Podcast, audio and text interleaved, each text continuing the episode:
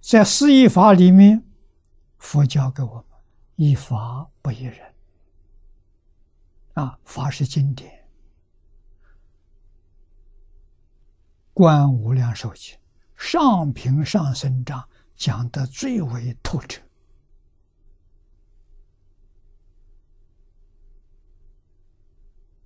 啊，信心坚定，一门深入，决定有成就。如果今天佛来了，不要说是阿罗汉、菩萨，佛来了，告诉我们，他还有更好的方法帮助我成就，让我改变我现在所学的法门，我们都不能接受。啊，那阿弥陀佛来了，释迦牟尼佛来了，怎么样呢？学人的态度应该向佛顶礼，告诉佛，我就守你这个法门就行了，我不再改改换了，这就正确的。啊，佛亲自来劝我改变，我都不改变。对于经教有这样坚定的信心，啊，决定不可改变的愿力，信愿持名，必定往生。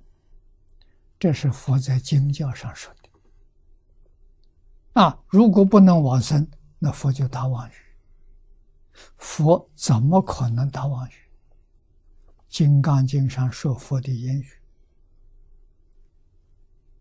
真语者、实语者、如语者、不诳语者、不妄语者。